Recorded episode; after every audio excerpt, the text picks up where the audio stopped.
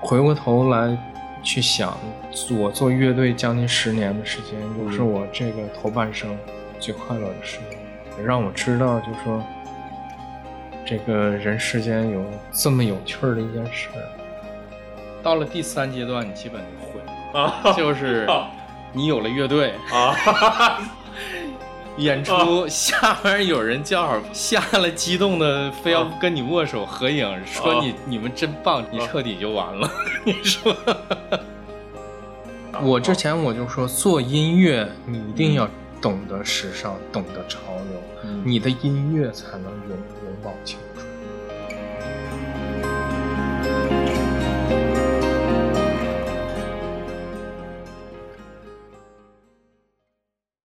大家好，这里是林中小屋的第二十八期节目，我是阿亮。然后今天我请来了我的一个大哥啊，是我第二份工作里边儿一个同事，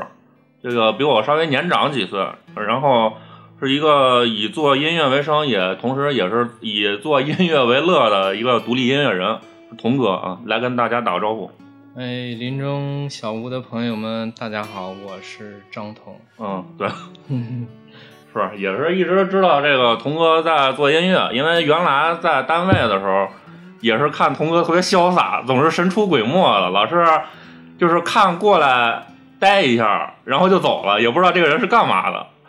然后后来就是听同事说才知道，说是哦过来交活了，原来人不在这儿办公。那段时间也是制作游戏音效的，因为我们是这个游戏圈儿的嘛。然后后来那个我是想骑摩托车，然后我就去这个童童哥那儿请教，因为当时那个童哥也是骑摩托车上下班通勤什么的，我觉得特别潇洒啊。坐过那个童哥摩托车的人都说哦，再也下次再也不敢坐了。嗯，这小个龙我要搁我我也不敢做。说他妈头发都立起来了，我操！坐摩托车跟骑摩托车是两个概念。是啊这个有一种把自己的这个命交给别人的感觉对啊。对对，嗯对，行，然后然后我就去那个童哥那个那儿请教，看买什么车合适。啊他就给我指了条明道儿，然后我去那个摩托车车行，那老板正好也认识这个童哥，然后那老板就跟我说这个，说彤彤以前多飒呀、说 一看就就感觉啊，应该是之前玩乐队，应该玩的挺不错的，嗯。后边儿然后跟童哥呃有过一些接触，就了解到他现在一直在呃自己独立做一些音乐作品，嗯，然后我们就借这个机会想聊一聊他之前呃玩乐队到现在呃做独立音乐的这个经历，还是让我比较兴奋的这么一个事儿啊、嗯，因为我也不太了解童哥之前的经历，我也是想了解了解啊。行，这个跟摩托车其实有一点关系，啊，因为我这个人嘛，就是精神世界依赖非常大。嗯那会儿在咱们在一个公司上班的时候，实际上是属于我乐队刚刚解散嘛，嗯梦想已经破灭了一个阶段，然后我需要急需有这么一个东西来填补我内心这么一个空白，嗯，所以那阵儿我选择摩托车。嗯摩托车它能带给我挺多新鲜的刺激感啊，这个确实，啊，让我就是重新又找到一个精神的寄托寄托嗯对。但实际上那会儿到咱们那个游戏公司，实际上我是认为我已经是完全对生活投降了，觉得音乐已经要画上句号了，跟我彻底拜拜了。我是这种感觉。然后嗯我记得就刚到游戏公司头一个星期，是嗯我根本就无法想象的，因为在在那个之前，我大概有十几年没有上班了。十几年都是在那种非常自由的状态下生活，做乐做乐队嘛，然后要不就是对做那个自由撰稿人，给一些杂志社呀、那个报纸啊什么，那会儿纸媒还是比较好的时候，对，给他们做一些漫画插图，哦，还有广告公司画一些脚本儿，就做那些工作来来嗯赚钱。对，然后做乐队开始也是正式开始吧，就算嗯是那、那段时间，呃，因为咱们画画的人都是有个习惯，要戴上耳机，一边听音乐一边画画，这是一个比较好的一个状态。对时间感觉过得非常快，对，而且也感觉比较愉快。有时候你对画的这个东西跟你听的歌，有时候会产生一点契合感，让你画的感觉巨嗨啊！对，对这个音乐之路就也是这么开始的，就是因为有这么一个过程，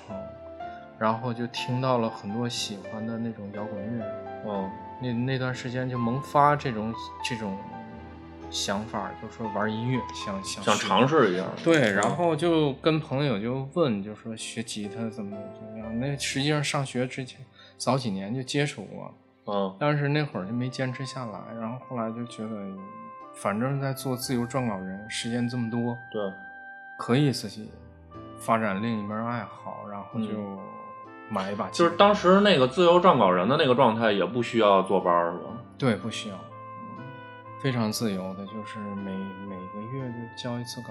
有时嗯候交稿就直接就是到邮局发个快件儿就行。嗯，还是有大把时间去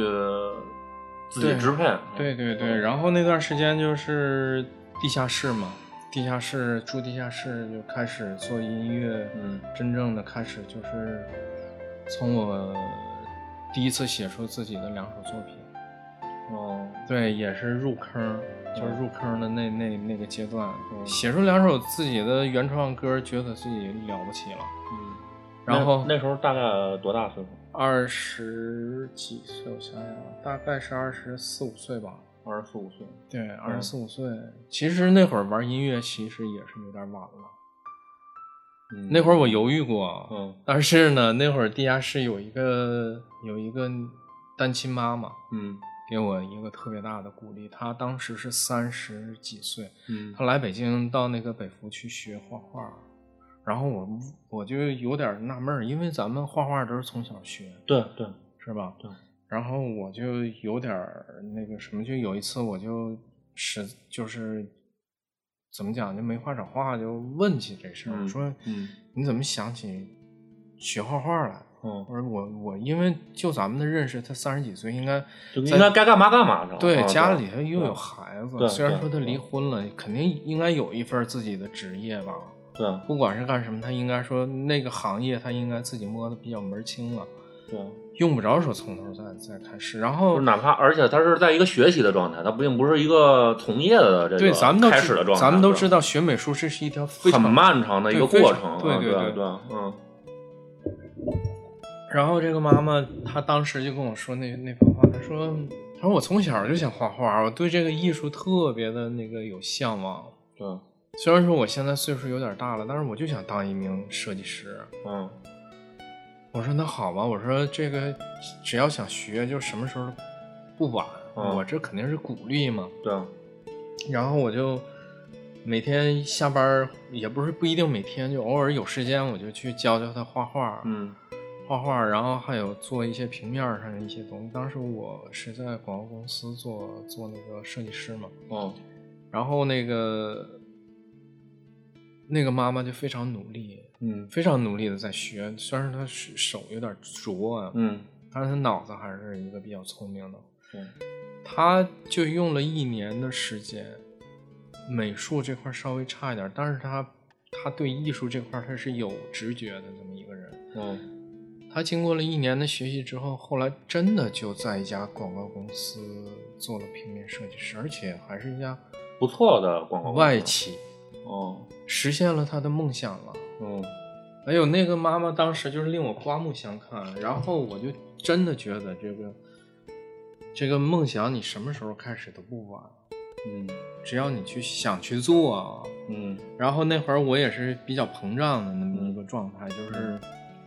认为自己也是脑袋聪明，嗯做什么东西应该不费劲儿。嗯然后就开始说那好吧，反正我这会儿已经写出自己两首歌了，嗯对那我就先找找朋友来先听听看吧，嗯就听听怎么样，我走这条路行不行？我就想试试。嗯但是我这个后来就发现，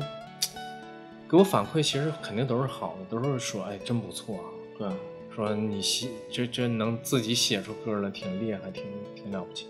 一下就把我给吹的，我就心里就活动了。嗯当时我就想我去吧，我操！嗯我说这反正我当时想考美院也没考上，然后这个这是可以让我重新再再活一次的事儿，嗯这这个梦梦想也是挺挺不错的。然后我就嗯开始想做乐队了。嗯那段时间我就把工作一辞，反正那会儿我有几份儿那个兼职的嗯那个活儿嘛，就把广告公司那个坐班儿的活儿给辞了，然后我就开始找乐手。哦找乐手其实花了将近一年的时间才把乐队的人给组齐了，都挺挺小的，都是小孩儿。哦，原来我上班那会儿的状态是什么呀？嗯我见着谁都喊哥哥姐姐。啊大点儿的叫叔叔的也有啊，那肯定是有岁数大的。然后那阶段我忽然就从一个小孩儿就长大了，因为我的乐队的都是小年轻，刚毕业，有的还没毕业。就是二十出头，嗯，甚至十八九那种。十八九倒没有啊，就都20出头嗯都是二十出头的。他那个、有有两个是那个大学大四的学生没毕业，嗯来北京实习，然后碰着我了。嗯然后我们就一起玩了半年，玩了半年，结果给那帮孩子嗯脑袋有点玩坏了，我觉得就是为什么呀？上道了，就是说跟我就是因为他们实习是半年时间嘛，嗯跟我玩了半年，然后他们该把那个毕业证这这块儿应该到学校去对读完最后的那那个也就半年时间时间，对啊把毕业证拿了，然后对，上半年和下半年嘛，大四对相当于就是嗯对，然后他那俩孩子就那天晚上跑我这儿就跟我说说童哥，我想好了。嗯毕业证我不要了我靠！我说这不行啊！嗯，我我说这这哪行啊？觉然后得一辈子的事儿，有时候对你然后想干点什么，有个文凭还是好使啊。然后这俩孩子说，我反反正将来是想玩乐队，要毕嗯业证有什么用啊？我后来一想也是，也你要真是一辈子玩乐队，你要这个也确实没啥用。嗯然后他俩就说我我们又现在又不想错过这个机会，我们觉得咱们的作品有戏。嗯能出来。然后这就我说你们还是好好想想吧。后来那孩子确实就是没要那毕业证， 这事儿给我挺大的一个一个压力。然后那段时间我记得我还是挺用功的在做。嗯然后这乐队，哎呀，这个反正怎么讲呢，风风雨雨，我只能说是简而言之那么概括一下。嗯实际上是非常苦的一段日子。但是嗯回过头来去想，我做乐队将近十年的时间，又是我这个头半生最快乐的十年。嗯，我特别感谢有这帮小小伙子陪我度过那个那么艰苦的一段岁月，让我知道，就说这个人世间有这么有趣儿的一件事，那就是组乐队。但是我们当时吧，嗯乐队组到后期，实际上是我们乐队水平还是可以的。就是说，如果当年要是有什么月下这种嗯节目，我们要参加，肯定也是应该是不错的。嗯确实是我们基本上演哪场，我们基本那会儿都是暖场乐队嘛，嗯结果都是去让人看作是砸砸场子的这么一个乐队。暖完场之后，看完都说你们这是暖场了还是啊砸场了？ 你们比这个主场乐队要啊棒得多呀！对啊呃，那会儿这种事儿干的特别多。嗯那那段时间我们还心态挺好的，就是说，就是拿自己当一个学生来看待吧。到哪儿到哪个酒吧去演出啊，嗯见着乐队都是跟人家要保持微笑，就哪怕别人就是不拿眼儿夹我们，我嗯们也也是要要要跟人家客客气气的。就我们内部一致决定，一定不要有那种浮躁心态。然后这个吧还是挺难的，我觉得，就尤其大家都是比较血气方刚的这个年纪，然后如果碰见这种碰见这种待遇吧，或者说是碰见他们这种不屑的这种态度，肯定内心也是肯定是不爽的。不爽是肯定有的，嗯因为确实是那这这种乐队特别多。你说哥，现在你看那个月下的时候，你看我现在我一看月下，他，嗯我靠，我说这都过去将近二十年了，怎么乐队还是这种状态？哪种状态？啊就是疯狂脑袋飘，你知道吧？一览众星小。是啥啥意思？啊就是曾经有这么一个漫画，画一个大、大气球， 是吧？它漂浮在宇宙，嗯然后就是下面提了一行字，就是嗯“疯狂脑袋飘，一览嗯众星小”嗯，就是那这谁都种看不上是吧？，对，内心膨胀，实际上你是个屁呀、嗯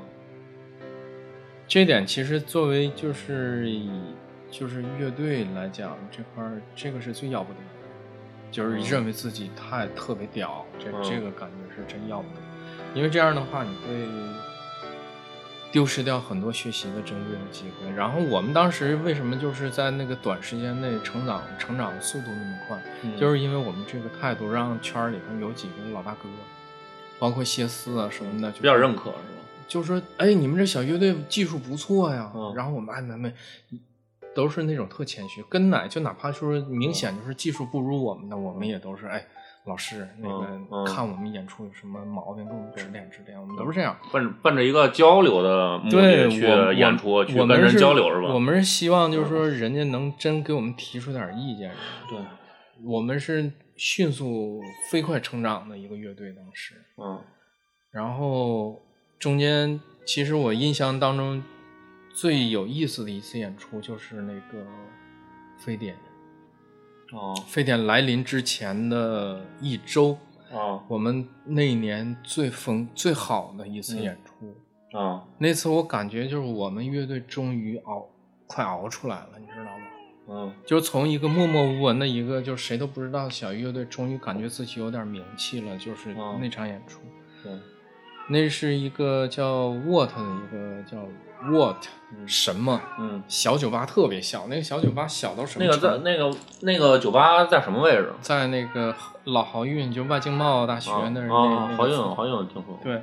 在那儿一个特别小的一个小酒吧，但是那个酒吧老板跟我们关系特好，我们就从那儿练出来。那一次吧，就是我们因为已经疯狂的暖场了半年了，啊，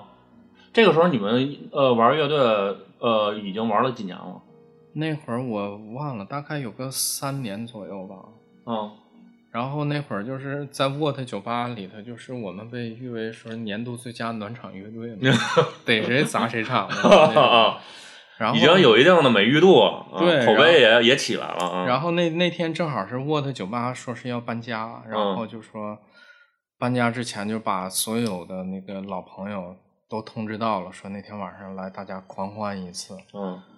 然后我那天一去，我一看，我靠，十几支乐队，我说这他妈又惨了，这又要演演一宿啊这。啊然后我说咱们还暖场，然后那哥姐，咱今天啊绝对不暖场了，哥，啊咱们今天咱们再做一把那正经的演出乐队。然后我们就卡着点儿，九点开始我们就九点到，然后嗯到那儿，然后那个老板还说你你上去暖场吧。啊我说哥，让我们歇会儿，先嗯让别的乐队上。 那次就是嗯我们头一次就感觉到什么就有点知名度了。就那天我走在那个酒吧的时候，在离酒吧大概有二十米的时候，就嗯发现那酒吧被围的，门口已经有上百人了，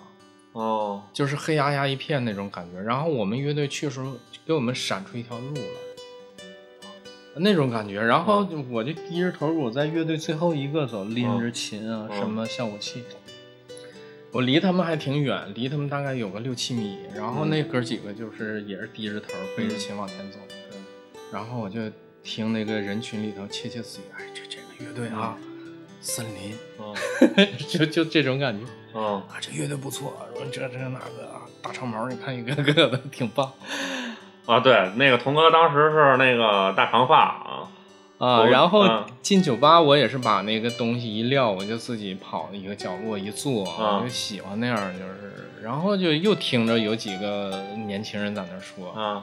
指着我们乐队，嗯姜文，你好好听听这个乐队啊，啊这个乐队特牛逼，是吧？啊，哎呦，当时给我美的就啊不、不行了就。对然后那那天演出就是格外火爆的感觉，啊对，他们那是那个酒吧打算搬家之前，最后大家这个狂欢一下，对然后演完出之后就更是感觉就是一下来就好多人就是都想跟你说话、合影啊、握手啊什么的。嗯哎呀，那那次感觉我终终于说找着点儿那种要要要走起来的那个感觉啊。对，然后哪想到非典一下来了，非典一来之后，紧接着就半年所有地方的演出全都没有了。就好像刚刚过去这半年的那个状态的一个，对，嗯然后哎呀，这那段时间好难熬，我们在地下室里头嗯就只能是写歌排练，写歌排练，没地儿演出。但是实际上，演出对我们当时来说，实际上就是一个玩乐嘛。你嗯其实说挣钱是根本没有钱挣的，对，这个基本上我也听听人说过，对，嗯基本上就是都是在赔钱去演出，嗯图一乐。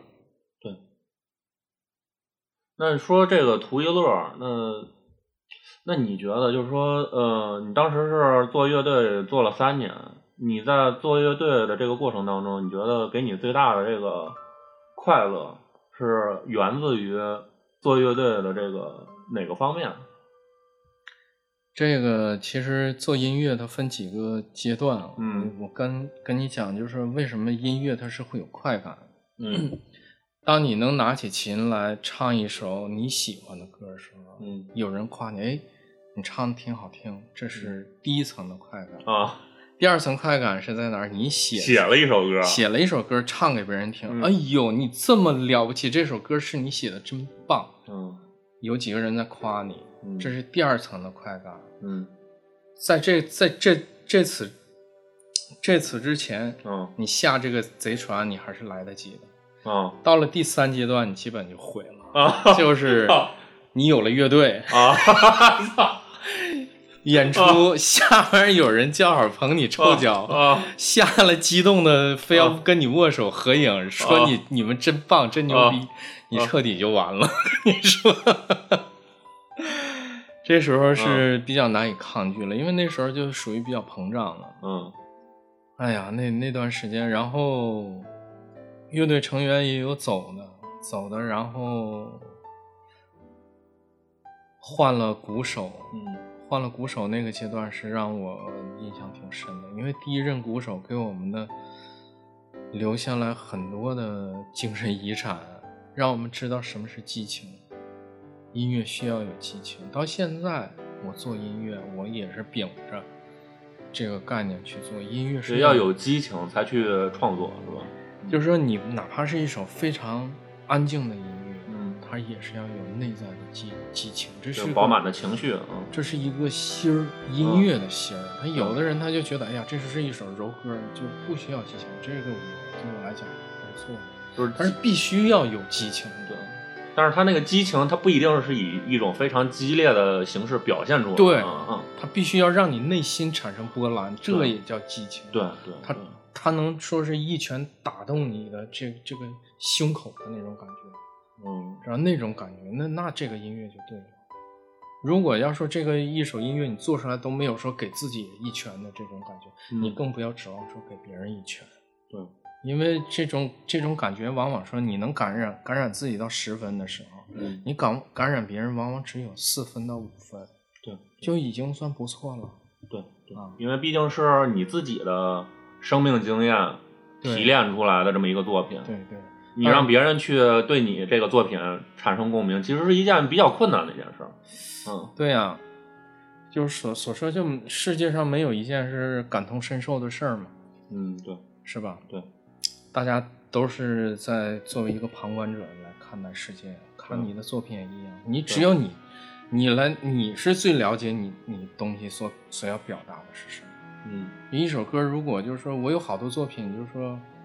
让人一听说，哎呀，你这是一首情歌，嗯我其实不是。嗯我是有的是写给我妈妈的，嗯有的是写给我亲人朋友的，嗯有的是写给我的孩子的。嗯但是这个作品、艺术品，它好处就在这儿，嗯是吧？有有多少个观众，就有多少个那个什么，是吧？这这啊啊个对自己哈姆雷特啊对啊自己心目中所营造的那个形象、那个世界，对这就是艺术品所能够给你带来的一些好处，嗯也是你意想之外的。后来那个乐队，这个到晚期的时候，就是零八年是最后一年，我们在那个哦奥、奥体公园是演出最后一次，那是最后一次。对，奥体公园演出。哦，我当时看了那个视频，嗯嗯，就感觉大家状态都还挺激动的。然后那时候那个鼓手是我们临时聘的，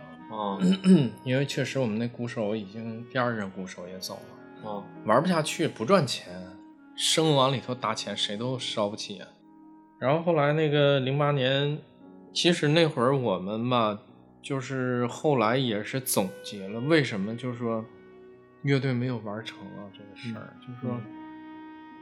我们是在一个错误的时间内做了一件正确的事儿，这个事儿是成不了的，因为这个时间段是错的，错在哪儿？就正好赶在那段时间是互联网大爆发的时间，就是所有的音像音像行业这块都儿死了是吧？对遭重重创最严重的那几年，对啊，你你你嗯看就是那那个就是在好早以前你会看到很多音像店，对卖 CD 的，嗯对啊呀、现在哪有了？大家都不不用那个，啊就是不不再消费了，不再为这事儿花钱了。对，然啊后吧，你导致这一这个这个一不行的话，那个唱片公司它也活不下去，因为你卖不了唱片。当时唱片公司这个行业，他们也会面临严峻考验，也会面临倒闭、做不下去的这种对情况多吗？太多了，那会儿就是死了一大片。是吗？对，而且就是他们已经是转变了经营的思路了，就是不能说这时候你想让听众买单是不可能的一件事儿，基本上对啊，我说白了其实就是不可能的一件事儿。啊我能上网去听那些，嗯我为什么要花钱去买你这个东西？这谁都会有这种心理，是对吧？对，我能免费得到的，我肯定要免费，我不啊要那个花钱。那我得有多大的那那种热爱啊，对热爱那种情节去买你这个东西？对，虽然是有，但是不足以支不撑足以支撑你一直，对，就这不个足以支撑一个行业，对吧？嗯，对，对这个行业这个一下就就完蛋了。啊，原来就说可能说是这个行业面临最大的敌人是盗版行业，但是后来嗯这个行业他自己琢磨出来一套，就是说我不等你盗版出来，我先盗我自己的版，这样我也能生存下去。对但是到最后谁都活不下去的时候，我靠，他们不能把这个就是说这个要钱这个路就是伸向这个消费者时候，伸向谁了？嗯，伸向你想欠我公司这些乐手、艺人，向他们伸手。嗯好，你我签你没问题，嗯只要你作品说我是听着 OK，、嗯可以给你出，但是嗯，制作费用你们自己出，这有点太孙子了。啊这个没办法，因为就是当时他也是为了呃维持自己能生存下去，是吧，对呀、啊因为你要养这么一个团队呀、嗯怎么养啊？你说做一张专辑，那嗯就这个几个月时间，这个钱从哪儿出啊？这么多人，一个录音棚，那那录音棚里的乐器每一件儿都是好几万，嗯，那个录音师的工作，那个那个工钱你给不给啊？这乱七八糟的，然是后每一个工作人员每一件设备都需要支出，嗯，你以前你这个专辑录完了，你可以卖给这些这个消费者，由他们来买单这这部分。现在没有了，全都得靠你自己了。然后吧，更绝的是什么？嗯你录完这个东西，连发行都得靠你自己呀、他连发行都不管了，因为卖那出不去啊是，那呀他的公司存在的最大的这个价值，不在于说他帮你们宣发吗？就这种制那，那度除非是你是周杰伦那种级别哦，乐队乐队这个东西是不行。当年，然后那个我们已经谈了两家的那个唱片公司，嗯，有一家小的，那个小的叫什么我就忘了，但是那家大的是鸟人嘛，哦，鸟人就是做庞龙，那个做汪峰，哎，汪峰不是他做，但嗯是确实汪峰受他点拨，嗯他跟我讲过，嗯汪峰当时就是在出《飞得更高》时候跟那老总谈过。嗯老总给他指出这么一个方向。那老总人特别好，那鸟人公司那老总嗯特别耐心的，晚上就在在网上那 QQ 跟我聊了三天，嗯，晚上每天晚上不不少于一个小时。就是还是呃比较看好你们的作品，有有有真的是有合作意向是吧？这个我就不太清楚哦了，但是我确实是从内心能感受得到这个人的热情是有的。他对这个行业的热情，对啊最对对对，对你们音当时乐队的这个热对情啊，音乐人的这种尊重是绝对有的，这是我对特这个很重要。对我我觉得啊特别敬佩的一点。对我也特别念他好。嗯他当时给我出了几个主意，他说：第一，要不然你去单飞；嗯第二呢，那个这个音这乐队这个形式呢，你要想做下去也能做，但是存活几率重合几率太小了，是吧？他说，然后就给我举例子啊，他说你看那个大张伟，嗯人家的乐队够不够商业？为什么也走不下去？嗯然后咱们再说一些那个地下一点儿的，那个当时那个汪峰刚刚单飞，他说汪峰现在也不错。嗯然后他说再跟你说一个更地下点儿，他说那个呃谢天笑啊，为什么也单飞？嗯然为后什么呀为什么？这个我就可以跟你讲了。就是为什么，就是说乐队乐乐队这种形式，在国内上是在国内生存不下去，或者生存的非常艰难。嗯如果你就是说你是那个办演出的商家，嗯而我这头是有两个选择，一个是乐队，啊一个是庞龙。啊而这个乐队，咱们也不说你这个现在这个乐队没有名儿啊啊咱们选一个国内最屌的唐朝乐队，啊够不够屌？啊够屌了吧？啊啊他们粉丝应该非常多。啊庞龙啊，在当时也属于是那种唱口水歌顶流啊，有点、啊虽然说顶流，但是有点 low，啊，对，从艺术上没有办法。没有呃，肯定是跟那个啊没有抗衡可比性，说白对了啊，但是作为这个办演出方这块儿来讲，他如啊何去选择？他肯定会去选择庞龙，也不会去选择那个一个乐队，为什么？啊如果就是说他从他这块儿支出来讲，嗯我请庞龙来，好，嗯我这边只需要负责庞龙一个人，再加他一个助理，嗯两个人的车马嗯吃住嗯就 OK 了，嗯这是一方面。然后那个唐朝那头四个人呢，嗯四加四个助理，八个人，这嗯一下就乘以好几倍了。而且是每一次的演出都是这个配备，而且他们的设备需要现场去调制，啊非常之繁琐。啊几样乐器，连吉他、贝斯、鼓，那都往往舞台上一摆，嗯调试设备就需要好几个小时，嗯，人家直接上台一张 CD 卡拉 OK 我就 OK 了。哦，他们不需要那个现场伴奏，都是这个背景音乐啊是吗？对，呀、然后这个，哦然后这是其一，嗯其二再给我讲另一层，嗯我请你们俩来都行，都行的条件下啊，嗯但是我给每一个艺人的演出经费可能只有两万，嗯庞龙来嗯一个人带着一个助理、嗯唱两首歌，两万块钱。嗯拍给你演出费。唐朝、嗯四个人来嗯，帕基也是两万，嗯怎么分？人家这个盘龙就简单了，嗯，我对给我给助理一千到两千，嗯剩下一万八是我自己的，嗯或者是再刨去税务，剩一万几是自己的。对，唐朝呢，两万块钱。四个人分五千，五千我每个人还得给助理个一两千，对，到时候多少钱？就没多少钱，没多少啊，钱。然后呢，这是第二层，就是说这个乐队生存艰难的原因。第三层，嗯乐队的艰难点在哪？他在问我，他说你这么喜欢的这些乐队里头，他说咱们再举个例子，零点，你知道主唱叫周晓鸥，嗯，你知道他鼓其他人啊叫鼓手叫什么？么吗？我说这我还真不知道，但是我知道唐朝，那时候我，但是我那时候我铁粉儿啊，对，嗯铁粉儿我肯定是知道是是谁是谁，但是说对对就是零点这个级别，嗯我就已经不知道谁是谁。不是老百姓跟你一样啊，嗯老百姓跟你一样，他顶天儿能知道啊，这个唱歌这人是丁武啊，嗯唱歌这人是汪峰，唱歌这人是大张伟，是谢天笑，嗯是谁谁谁等等等对。但是其他乐手，空气有他们没他们，对老百姓来讲是无关紧要的。对但是于他们的认知来说，啊但是不重要。对，嗯但是呢，嗯大家是来冲着你主唱买这张票。嗯但是我作为一个乐队的团体，我拿到两万块钱，我来分的时候，我是要平均分的。哦你长此以往之后，你作为主唱来讲，你内心肯定会产生一个极大的不平衡。如果你对要说我是主唱，我必须要拿大头，两万我必须要砍掉一万，一万你们几个人这个怎么分啊、嗯，如果你要这样的话，这个乐队不容易再继续下去。肯定那不是说嗯不容易，是肯定是要分崩离析。嗯，所以说，这一个乐队团体在国内，你说生存，它可能性有多大？非常之艰难。当时就跟一跟我说这个，我就彻底我说我投降了。我说乐队这个东西，我说真是搞不下去了，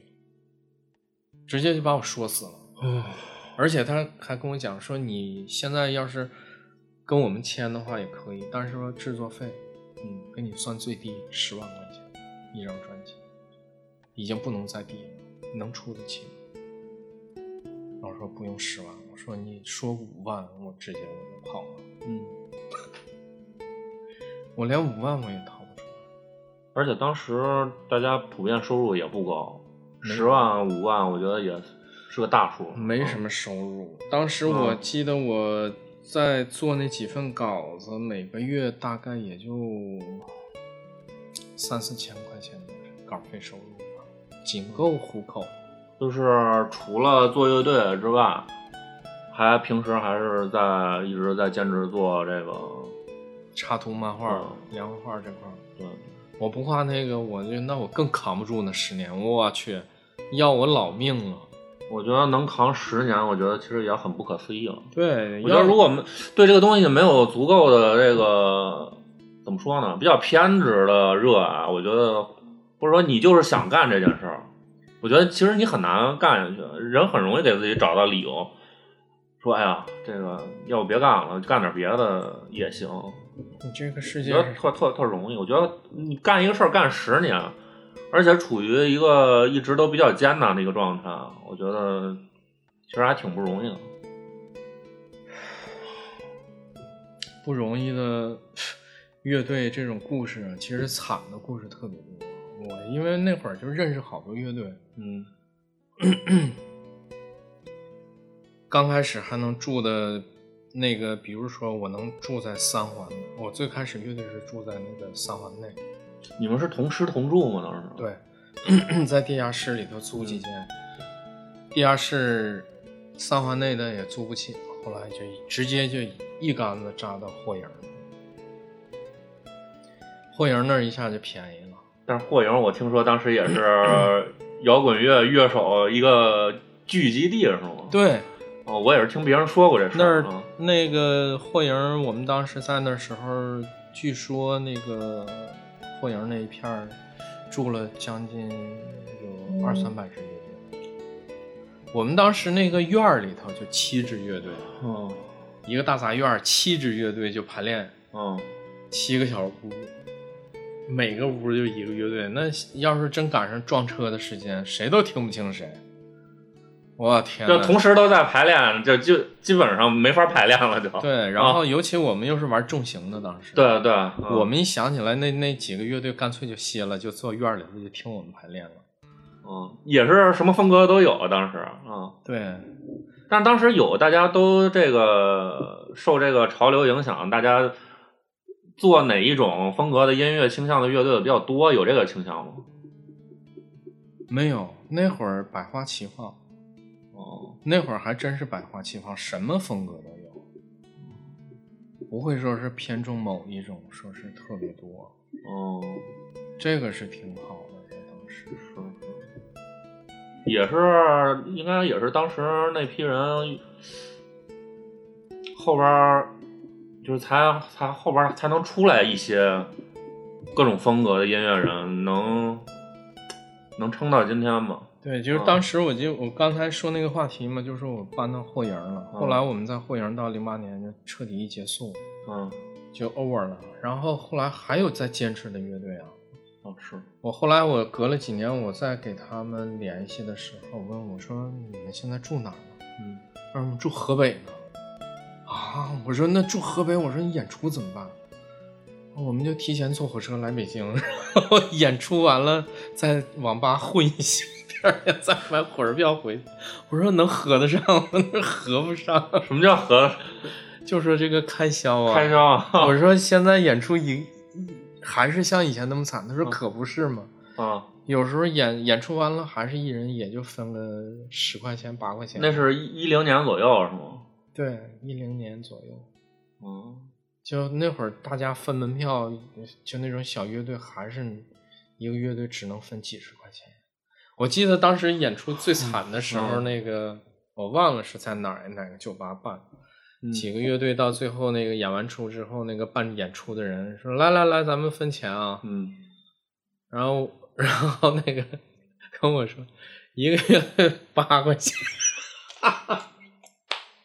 一个月就八块钱。我说还怎么分呢？我说你留着吃夜宵吧。 我说我不啊买要买包烟大家分分，我说你好啊意思分 吗？我说我这八。还不如请那个乐队喝酒呢。哎呦我天，这那会儿就总那样，没办法。因为有时候你想，乐队一晚上来个七八支乐队，嗯，然后一进去看门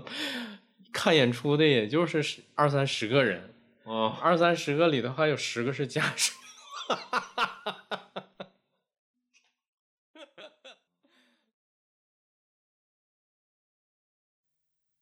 突然，我又想起你的脸。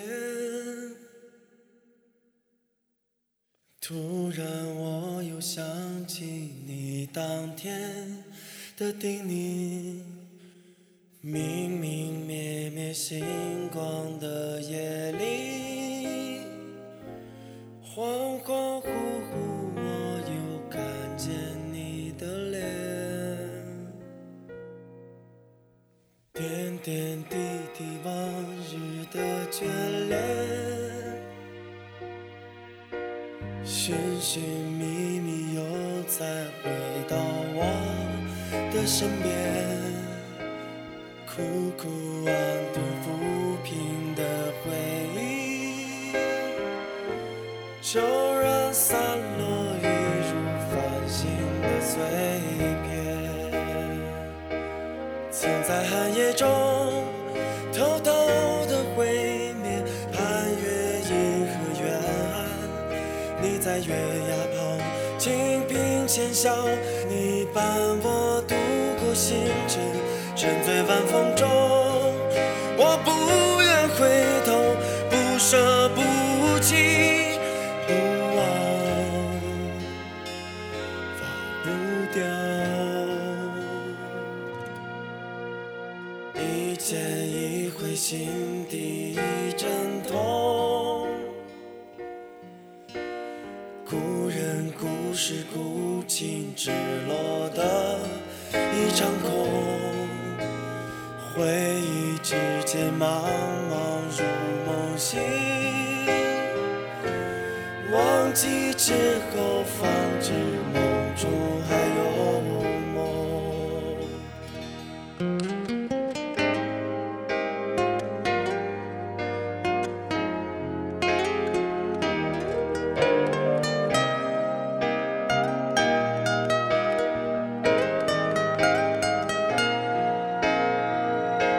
曾在寒夜中，星空间徘徊，走至银河无路。你在断云旁轻轻告慰，你替我拾起星辰，浮沉晚风中，我心乱如麻，一朝踏空坠落回忆中。一看那种情况，我都都泄气，没办法。但是，但那会儿吧，就是成为什么呀？就是乐队之间交流的一种活动了。是是。大家上台比一比，看谁演的更好一点儿。嗯，就是说有点变相变成了一个内部交流的这么一个那没办法、啊技术切。磋的这么一个对啊啊，我们活动啊， 因为你作为这个表演者，你得有艺德嘛。你不管台下几个人，你对都得用心去演出。就首先得对得起自己，是吧？对，大家都凑一块儿，我们在那个就是最开始那阶段，在那 What 酒吧，没说那一一屋里头就三四桌那么那么大个空间，总共就是一百平米左右，好像嗯一百到不了，几十平米，估计也就一百平米吧，能招下三四桌、四五哦桌。一百平米不小了，算一个中小型的 live house，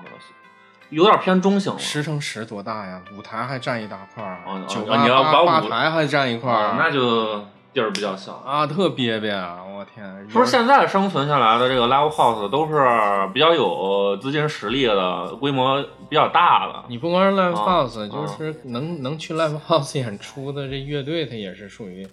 就是条件好的，呃，就是啊家里头能能让你多多玩两年，支持玩下去的这种对状况，啊嗯要不然怎么活呀？就没法活。听你刚才说的这种这种状况，嗯，你尤其就是你还没玩出名堂时候，嗯，你这种在地下这种状态，你可能要可能要持续很多年，怎么去扛啊？是吧？这是一个挺尴尬的一个事儿。行，那咱们要不然先停一下，也听童哥聊了很多，呃，之前做乐队和包括他现在对呃音乐的一些认识。那呃，我们先休息一下，然后下半期我们会再聊一些童哥作为一个独立音乐人之后，他做音乐的一些经历和他的一些对独立音乐的一些见解。好，我们下半期再见。曾经的童年渐渐远去，我们终将一天要分离。雪孩子依然在我心里，永远穿着洁白的外衣。愿夜中的灯火，温暖目光的回忆，不敢期望在今夜有你陪伴在梦里。飘啊飘的白雪在风中，看呀看不见的你，吹呀吹的风中，我在追寻，化作天使般的你。留下回忆，在我心里，你的影子就在梦里相